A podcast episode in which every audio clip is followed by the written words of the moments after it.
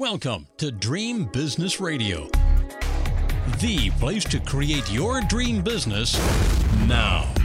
Get ready for some inspiration, some encouragement, some proven business building strategies, and a couple of new ideas that you haven't even thought of. It's time to leave slow and steady as she goes to the other entrepreneurs because this program is all about speed and fast results.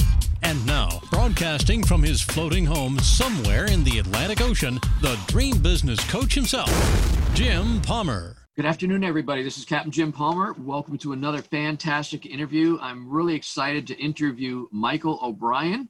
He is an inspirational speaker, and Michael is a guest on. He's a guest on so many shows, podcasts, etc. He's a TEDx speaker, um, and he's on a quest to help 1 million people have their last bad day. I love that, right? Anybody who's a positive, positive motivational thinker and, and just wants to live their life that way, this is going to be a great interview for you.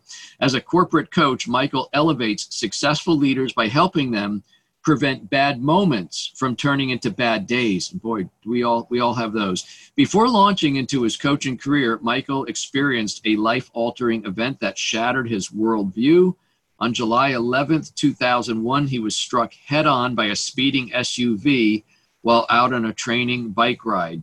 Now, Michael considers that his last bad day and one of his best because it helped him shift his perspective in almost every aspect of his life and career. Michael's Peloton helped him get back on the bike and into the corporate executive suite, all while transforming from a human doer to a human being. Love that. Michael shares his journey in his best selling memoir, Shift Creating Better Tomorrows, and he donates all the proceeds to the World Bicycle Relief, a foundation which mobilizes people through the power of bicycles. Michael, how are you today? Pretty good, Captain Jim. Thanks for having me on, man. My pleasure. So, um, a couple things. I mean, you know, I don't know how much you know about my background, but it, but probably my I don't I, I can't tell you it was my last bad day, but you know I lost my job when I still had four teenagers at home in 2000, and, and in July of 2001, that's what struck me. Um, that's when I first got diagnosed with cancer. Yeah. And then I, you know, all kinds of challenges, starting my first business, etc. So our time frames are, are pretty interesting. Oh, and the final thing, when I was reading your bio, there is I, I spent about 25 years in the bicycle industry, so it's about time we met. It's about time. The universe has finally brought us together, man. It, it, took it took 18 years, but heck, we're we're here now, which is pretty cool. That's right, and you know, it, it's pretty interesting. I mean, we all can, you know, sometimes have a bad day or have bad moments, as you say, but I tell people all the time, and some of that came out of my, you know, first of all, surviving the cancer and everything else. Every day I get up and put my feet on the ground is a good day. yeah, know? absolutely. And that's how, that's sort of how I got to that spot where every, for me, every day I put my feet on the ground, but also the, at the end of the day, when the head hit the pillow, like really having a gratitude practice that I was disciplined about really helped me see the good things in my life. You know, because because yeah. I've had I've had bad moments since my last bad day, but I never want to give those bad moments any more fuel or any more energy than they deserve because it's so easy for them to cascade into something much bigger. That you know, bad day or bad, more than more than one bad day. Yeah, and you know, it's funny. I look, I I call what I went through my season of crisis. Lasted almost two years, and um, I, I, read this book, interestingly enough. I think it was called The Seven Seasons of the Man in the Mirror. It's pretty close to that. Yeah. And, and season three is your season of crises. And um, not to get all religious, but God will sometimes bring you to your knees in order to kind of rebuild you. The way I was reading the book, it was almost like, you know, the old days of Marine drill sergeants. You know, they, they tear you down in order to build, build you back up. Yeah. Yeah or just in the spirit like you know he only gives you what you can handle right? So he uh and you know and yeah so sometimes for yeah, for me like my accident really was this incredible pause button. Now looking back on it an incredible pause button to say hey how do you want to live your life going forward? How do you want to manage your career? Because the message was the way you were living it eh, it's going to cause you some problems downstream. So yeah, I call it my last bad day, but it, it did turn out to be one of the one of my best days in terms of helping me uh, shift or pivot the way I was living my life. So I want to ask you about some business stuff, but so to be clear, you were on a bicycle and were hit head on by an SUV. Yeah, so I was I thought I was being so smart, Jim. I went out to a company meeting. We were out in New Mexico and I'm based in New Jersey. And I thought, well, I'm going to bring my bike out to get some exercise, avoid the hotel gym, you know, because they were going to torture us with PowerPoint in a conference room at a random hotel in New Mexico. And I was like, I'm going to cross New Mexico off the states ever to my bike. And I mapped out this two mile loop out the back of the hotel up the main drag. And on the fourth lap, I came around the bend and a white Ford Explorer was fully in my lane. The police estimate that he was going about 40 miles an hour, and I thought he was going to see me and move. He never moved, he never saw me, and I remember the sound of me hitting his grill into the windshield. I went.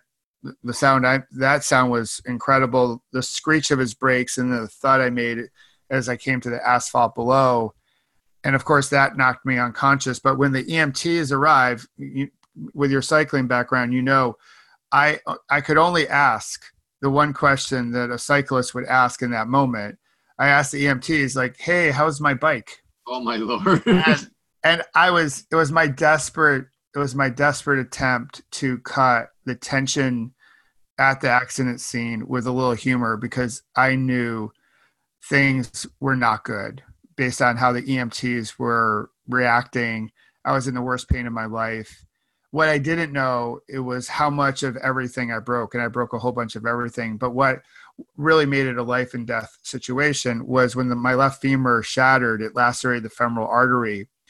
So the doctors told my wife after my first surgery, it lasted about 12 hours. Had your husband been 10 years older or not in, not in shape, he would have died before he got to the hospital because he would have lost too much blood. So, uh, for whatever reason, I lived that day, and I promised myself as I as they put me on the helicopter to take me to Albuquerque that if I lived, I would change the way I was living my life. I would stop chasing happiness because I was doing a lot of that chasing happiness, comparisonitis stuff, and this was before like social media. Yeah. So had this happened like during the the current days of social media where it's so easy to have FOMO or compare ourselves unhealthily in an unhealthy way to other people, probably would have been worse. But I, I did a lot of that chasing happiness. I'll be happy when I get promoted, I buy the new car. I'm a big Zig Ziglar fan. I sort of grew up listening to him on the radio in my early sales days. And he would talk about living a do, have, be life, where the do is the hustle and grind – although he didn't call it that back then. And the have was to have the material possessions, external merit badges, and then you'll be happy. And I was doing a lot of that, sort of living life, you know, by the script that I thought society wanted me to live by. I thought I was, you know, playing it to a T. And then my accident happened because I was I was pouring a whole bunch of stress inside, and my life wasn't bad, but I I was very stressed inside, and I was wearing that armor or mask that so many people wear today you know showing up thinking hey we're all good but you know there's like a storm brewing within. Right. Um, what were you doing um, you know for a career when the accident happened and, and what are you doing now? Like was there a big shift there? Yeah, there was a pretty big shift um, in in some ways. So back then, I was the marketing director for my company's flagship drug. So I had a I had a high profile job within my company, and I would often say, like, if my brand sneezed, the whole company caught the flu because we were the reason we came over from Japan to the States. So I had like a lot of responsibility. I was 33. My daughters were young, three, three and a half years old, seven months old. We had been married seven years. So on the on the surface, if you stalked me on LinkedIn, it would be like, yeah, pretty good guy, like good career. And but I thought as the leader, my old worldview, I had to have all the answers. So I was playing Superman at work, also playing Superman at home, thinking, well, the husband, the father, the provider also has has to have all the answers. And so I did that line of work for a while, but eventually, like when I got out of the hospital finally and I got back to work, I got back to work with more intentionality and more coming to work on my own terms with my own script And eventually I got to the executive suite. I became the youngest member of our executive uh, committee. And I was working at the time for a top 20 pharmaceutical company. But I knew along the way, Jim, that I would eventually get into executive coaching, inspirational speaking, and really helping other people avoid their SUV, if you will, try to help them have their last bad day. It was a question of not like if I was going to do it or not. It was really a question of when. And I was growing my career and doing a good job and, you know, really learning how to like manage my career in a different way. And then in 2014, I decided to leave because I knew my values could not be honored at the company anymore. I just knew like the universe had given me one additional sign that really you know told me like hey you're you're ready to start your own company that's awesome so when did you start your own company when was that so 2014 so we just turned five years old and which you know is a pretty big accomplishment as an entrepreneur because you know i think more than half of businesses that are started don't make it to the five year mark and i'm really grateful that i have such a great network and a good community around me and obviously the support of my wife and my girls who are not three and a half years old or seven months old anymore. They're now in college, and you know, so I love my time in corporate America and and the impact I was able to make, and I love my time now because what I can do is share my corporate experience with other sales and marketing executives, but also share my story to help them live you know a rich life not only at work but also at home. Wonderful. So you got a book in fact i think you got a few books out but um, one of them shift creating better tomorrows um, winning at work and life is that your most current book michael no i came out with my memoir that's my memoir shift creating better tomorrows in 2017 and that's the one i donate all the proceeds to world bicycle relief and that was that was a big thing because you know as you know, as a memoir, you're putting your whole self out there. So it's, you know, you hope people like it. And luckily, a lot of people liked it. And a lot of people asked me to write more about, well, how do you do it? Like, how do you, how do you try to rebound and respond to those bad moments so they don't hijack you and they don't turn into a bad day? So recently, I just came out with a new book called My Last Bad Day Shift, and this is a a, a quicker read. It's it's it's filled with like practical advice that people can really pick up and implement right away different rituals and routines during the morning and the, the at work and in the evening and so just good thought-provoking questions on how we can manage our energy better. So that just came out yeah a few weeks ago. And it's already you know so luckily i've gotten some really good feedback on it because it's quick and it's practical. And people love the whole concept of being able to be more resilient and have a life of gratitude and not let those bad moments really hijack our days. Yeah. I was also i want to ask you about the um, couple chapters in the book um, but i was also a huge zig fan i met him um, a year before he died oh wow yeah it was a highlight i mean i got a picture of me he was you know he was you know in a wheelchair at that point. and um, but I, you know, I've got a picture bent down. He signed a twenty dollar bill for me.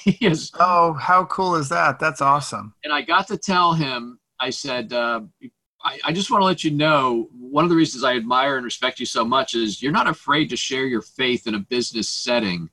And it's just like, this is who I am, take it or leave it. he just had a big smile. He wasn't, he wasn't real talkative, but yeah, I was, I was so happy to meet him.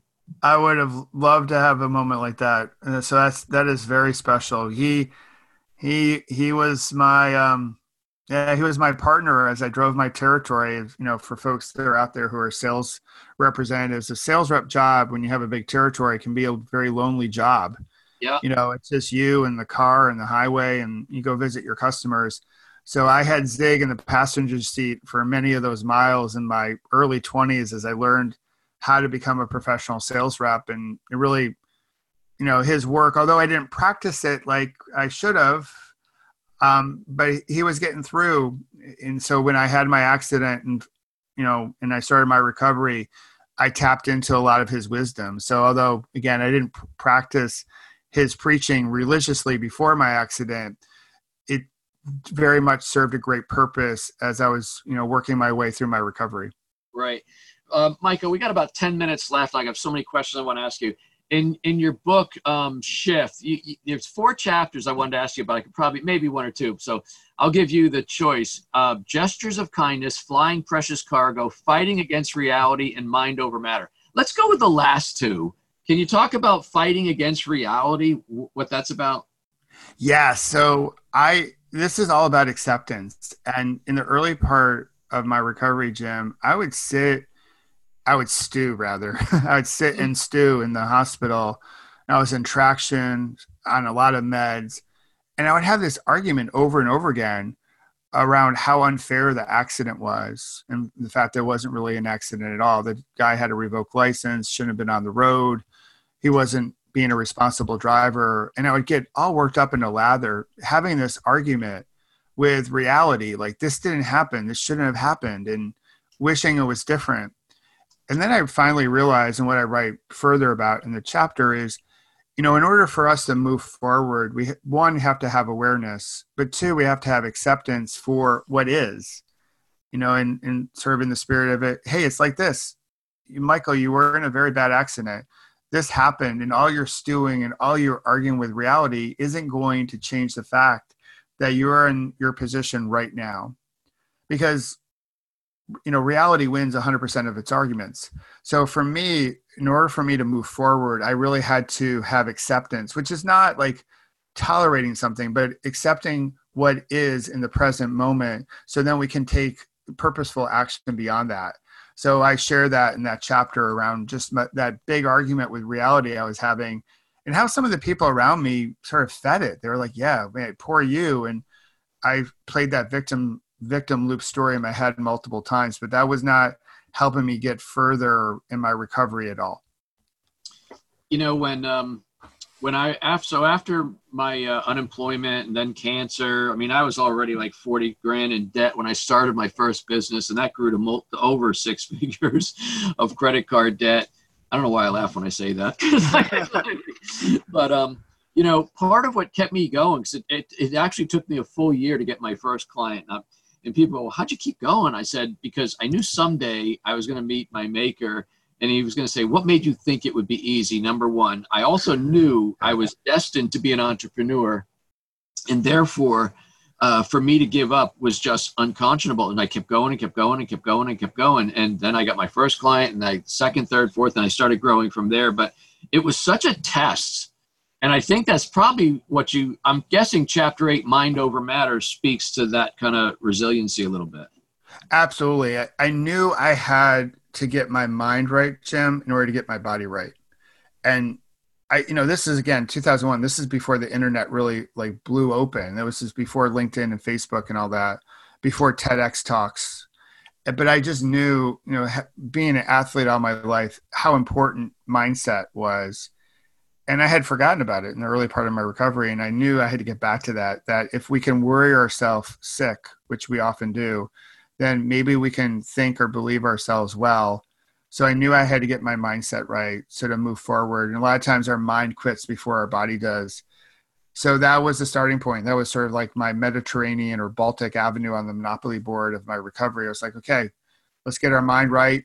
Let's get let's frame our day. Let's like show up with more gratitude, more empathy, more courage. And each day we're going to work really hard and we're going to create a better tomorrow. So the work we put in today is going to make tomorrow possible. And we're going to work hard tomorrow because it's a gift. And then the next day is going to be a little bit better and a little bit better day over day over day, week over week over week.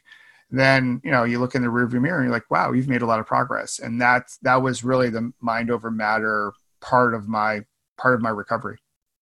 Michael, what are some concrete steps that uh, our listeners can take here, like when they have bad moments, because they they will occur?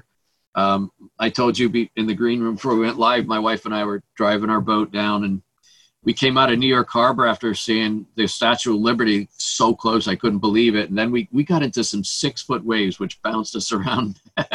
so I'm not saying life is all sunshine and roses. That was a bad moment. But um, how, do, how can people prevent bad moments from turning into bad days? Yeah, great question. And I, like bad moments are going to happen. I, I have them too. And again, I don't want them to like turn into bad days. So here's the here's this simplest tip that everyone can do. And it's to grab a PBR. But by that I don't mean a Pabst Blue Ribbon. So um, it's something that I learned in my recovery. And it's all connected to your breath. So a PBR for me represents pause, breathe, and reflect. So when we have that bad moment, when the waves are six foot high and the traffic is bad and we're gripping the handlebars, like what happens to our breath is that we we we shorten it, it gets shallow, or we start to breathe quickly, we can hyperventilate.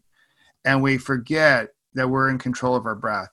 And when we can connect with it, because it's always with us, things can slow down. It gives us a really great pause, just nice big inhales, count of four, count of six, hold, exhale for a similar time frame. And then that gives us a chance to be responsive, to be reflective, to think about, okay, hey, it is like acceptance, some awareness. Now, what type of action do I want to take? So, for me, like the first step in all of this, when we have our moments when we get triggered, is to try to hit the pause button, connect with our breath, and try to be more thoughtful about our next action or the next thing that comes out of our mouth. It, it's so simple, and it's something that we often forget as professionals in business or just you know everyday life. But we see it in sport a lot. You know, every time someone's at the free throw line, they take a deep breath before they dribble the ball and try to shoot so we could use more of that in our lives. So that's a simple thing that everyone can use that could go a long way to prevent those bad moments from turning into a bad day. Yeah. You had a blog post um, on July 28th. You got a really nice website, by the way. It says, "Don't, oh, thank you. don't be stuck on band aids." What, what's that about? Well, so when our girls were really younger, uh, at least one of them, I won't mention her name because I don't want to embarrass her, but I sort of did in the blog post. But um, she would put band-aids on everything right and you know we sort of entertained that but oftentimes as adults we try to put band-aids on things thinking that the band-aid will help the pain go away. But in reality it doesn't. If we want a really rich life sometimes we need to exercise the emotional labor to dive deep and really get to the core of the issue. That a band-aid won't solve it. And but, but, hey in my recovery i had a whole bunch of band-aids. I was covered in band-aids or bandages.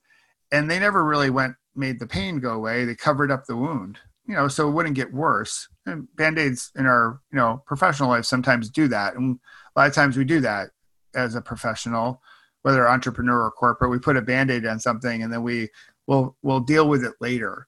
But if we really want to have great success the type of dream business that we all want sometimes it's better not to put the band-aid on and just dive deep and really try to like work the issue at its core so we can ease the pain and move forward and, and for it to heal for it to heal in the proper way okay i got time for one more question i think um because you got such a corporate background you know uh, i guess pharmaceuticals what you said plus the entrepreneurial background what can terrible bosses teach us about leadership?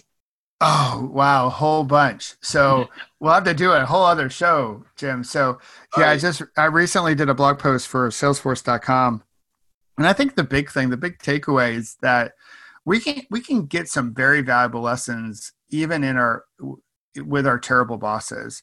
though There's some beautiful things if we shift our perspective. A lot of times we get hijacked and we just want to fight our terrible boss like he or she is just a, a bad person and we get stuck in this funk but if we can take a step back maybe grab a pbr or two and think about okay why is that person in my life right now and what's the lesson from all this that i can gather so i've you know i've had some choice bosses over my corporate life and they've all taught me some wonderful things the good bosses have as well and so I, I think the the basic thing is like don't discount a bad boss.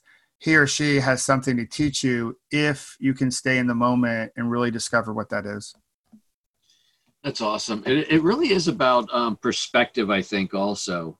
Um, you know what I mean? When you're dealing with something, how does it, you because we tend to, I don't know, woe is me, but look at our own individual, but how does it, how does the, how does this play a bigger picture in my life, my family, you know, my community, everything like that. And um, it's interesting sometimes, and I, I, haven't had a lot of bad days since, you know, for several years now, I guess. But, um, you know, when I think about, I, I think it's probably going to sound weird. When I think about how insignificant I am in the overall scheme of uh, life, yeah, it then then whatever I think is big becomes small. I don't know if that makes sense, but that's kind of how makes perfect sense. I'm a big uh, growing up. I used to go. I used to love to go to the planetarium, so I love the night sky. And whenever I have a moment where I think my problem is bigger than the universe, I try to go outside. And I'm outside in New York, so there's a, unfortunately a lot of light pollution. But if I'm in the country and you look up at the big sky, sometimes our problems look pretty insignificant uh, compared to that. So I think I think you're right, Jim. It, it's a lot of about this is perspective and our ability to shift perspective when we feel we're stuck on one one belief or one worldview and we, we're not moving forward. Sometimes it's best to take a step back, shift that perspective, and try to see things from a you know from a from a different angle. That could be all we need to move forward. Awesome, Michael. What a pleasure. You're right. We're going to need another show to uh, to get it all done. Um, how can people uh, connect with you, learn more about you, reach out to you, get your book? Yeah, the best way, Jim, is to go to my website, which is michaelobrienshift.com. And they can check out the new book there. It's free, just you have to pay shipping and handling. Or they can sign up for my blog post there that comes out uh, every Sunday. But that's the best bet, michaelobrienshift.com. Perfect. Michael, thank you so much. I'm, I'm glad you're well and, and uh, on, on the way to full mend and, and a full life with, with a good mindset. Well, thanks, Jim. Thanks for having me on. My pleasure. Hey, folks, that wraps up this very special interview with Michael O'Brien. Again, check him out at michaelobrienshift.com. Uh, if you and I are connected only on this podcast, fix that grievous area. My way, my main website is getjimpalmer.com. Uh, I have a free Facebook group called Build Your Dream Business Now. The way to get there is dreambizgroup.com, dreambizgroup.com. But that's it for this week. Until this time next week, another fantastic interview. I am Captain Jim Palmer, the Dream Business Coach. You take good care. Now it's time to go implement what you've learned. Great ideas are nice, but results only happen through action and implementation. So stay focused. Kick all distractions to the curb. Sleep a little less if you have to. And create your dream business now so you too can live your dream lifestyle. To learn about building your dream business, join Jim's free Dream Business Facebook community at dreambizgroup.com. That's dreambizgroup.com. See you next week for more Dream Business Radio.